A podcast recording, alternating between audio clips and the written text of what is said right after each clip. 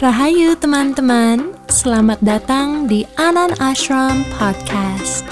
Anan Ashram adalah sebuah organisasi yang didirikan pada tahun 1991 oleh Bapak Anan Krishna.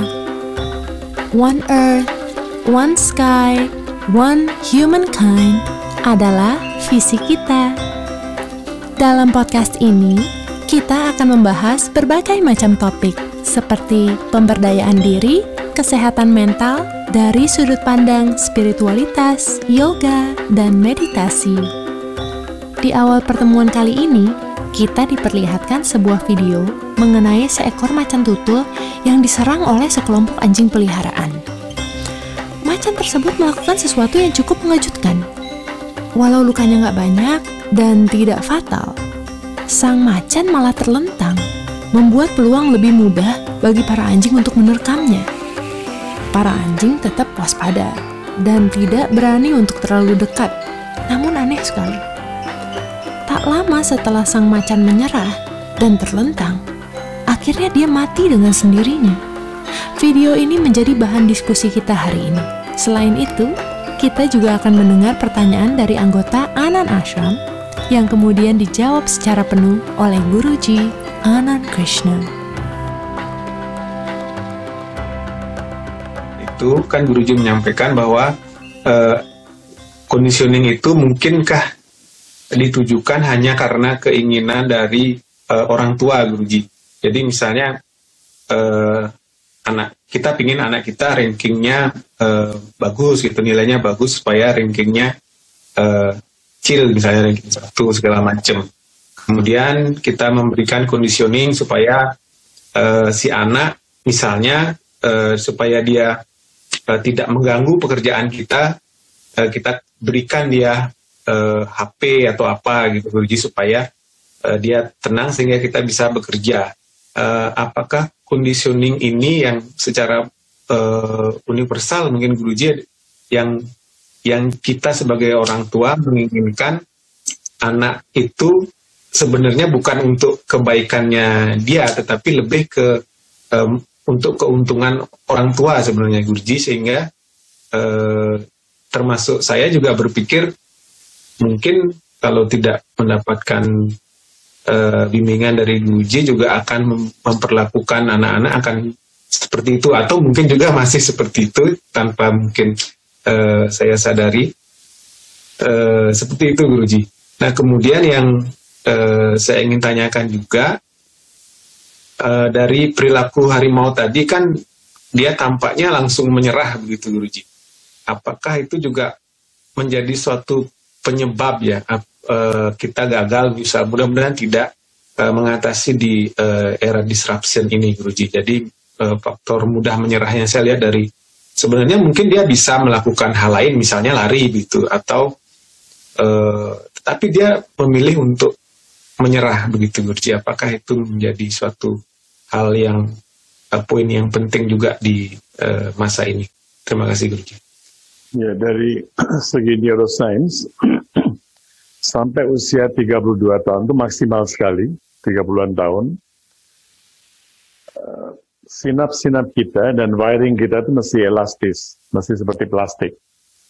Jadi masih bisa diatur sedikit. Kalau sudah lewat usia itu, dia menjadi seperti pralon. Dia tidak akan berubah bentuknya. Sulit sekali.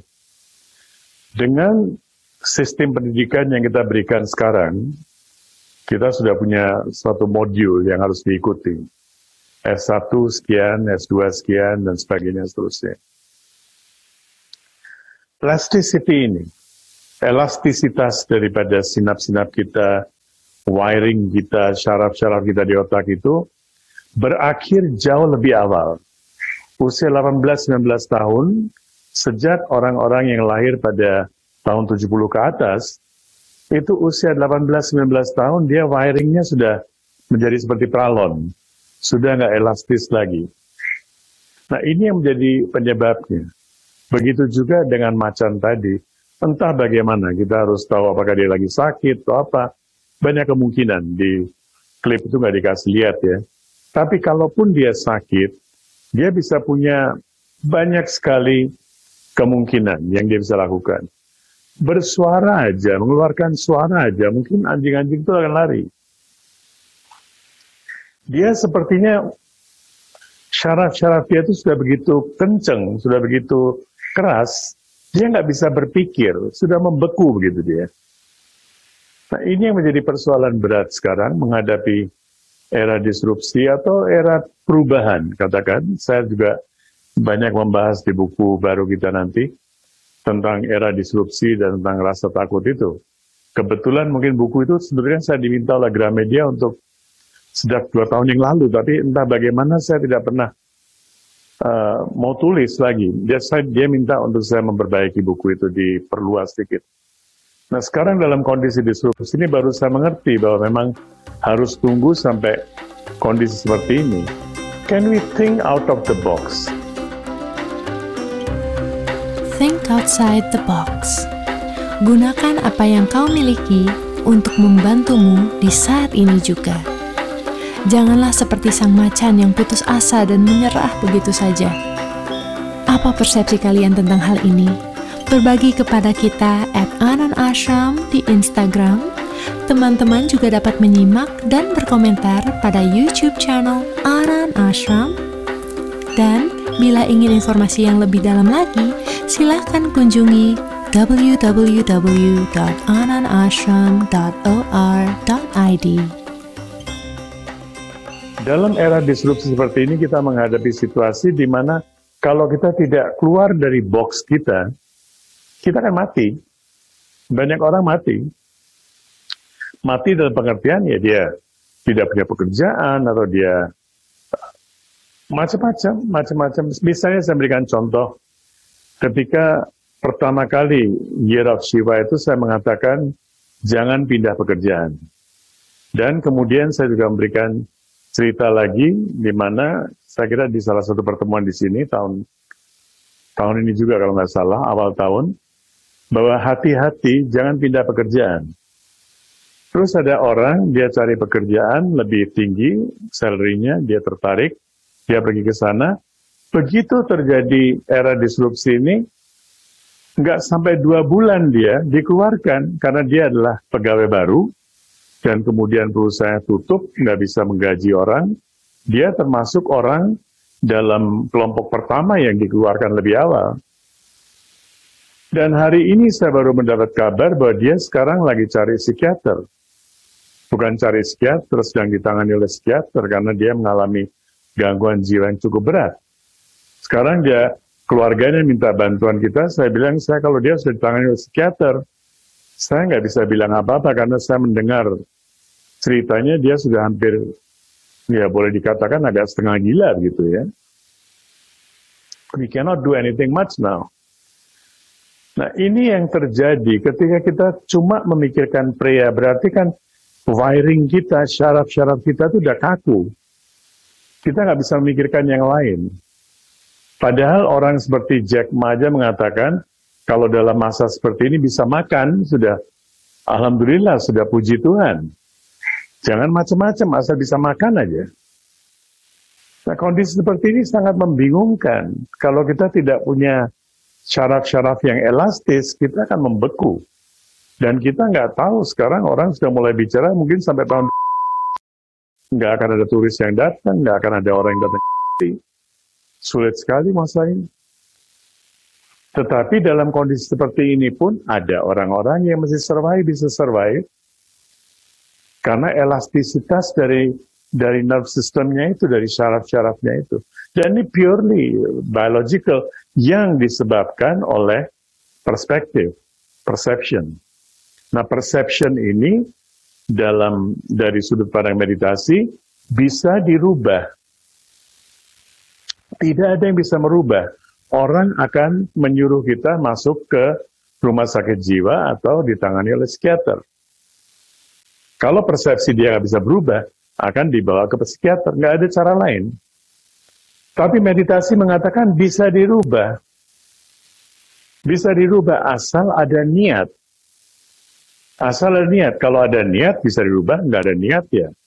Nggak ada jalan lain kecuali ya ketemu dengan psikiater. Nah, ini yang yang menjadi persoalan berat adalah bagaimana kita merubah perspektif kita. Sekarang ini kan kita kondisi kita adalah seperti si macan ini. Di luar ada banyak tantangan. Tantangan cari makan, tantangan cari macam-macam.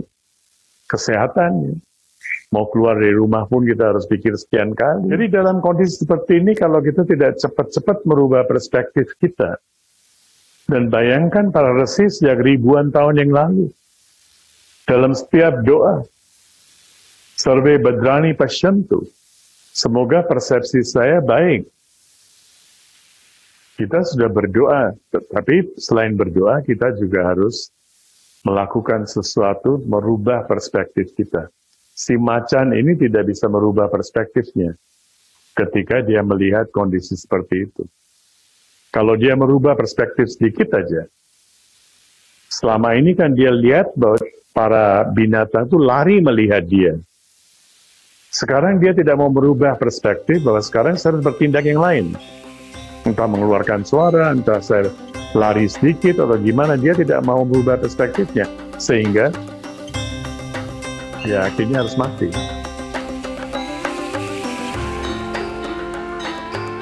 Niat yang kuat serta meditasi dapat merubah persepsi akan kehidupan kita sendiri serta kehidupan di sekitar kita.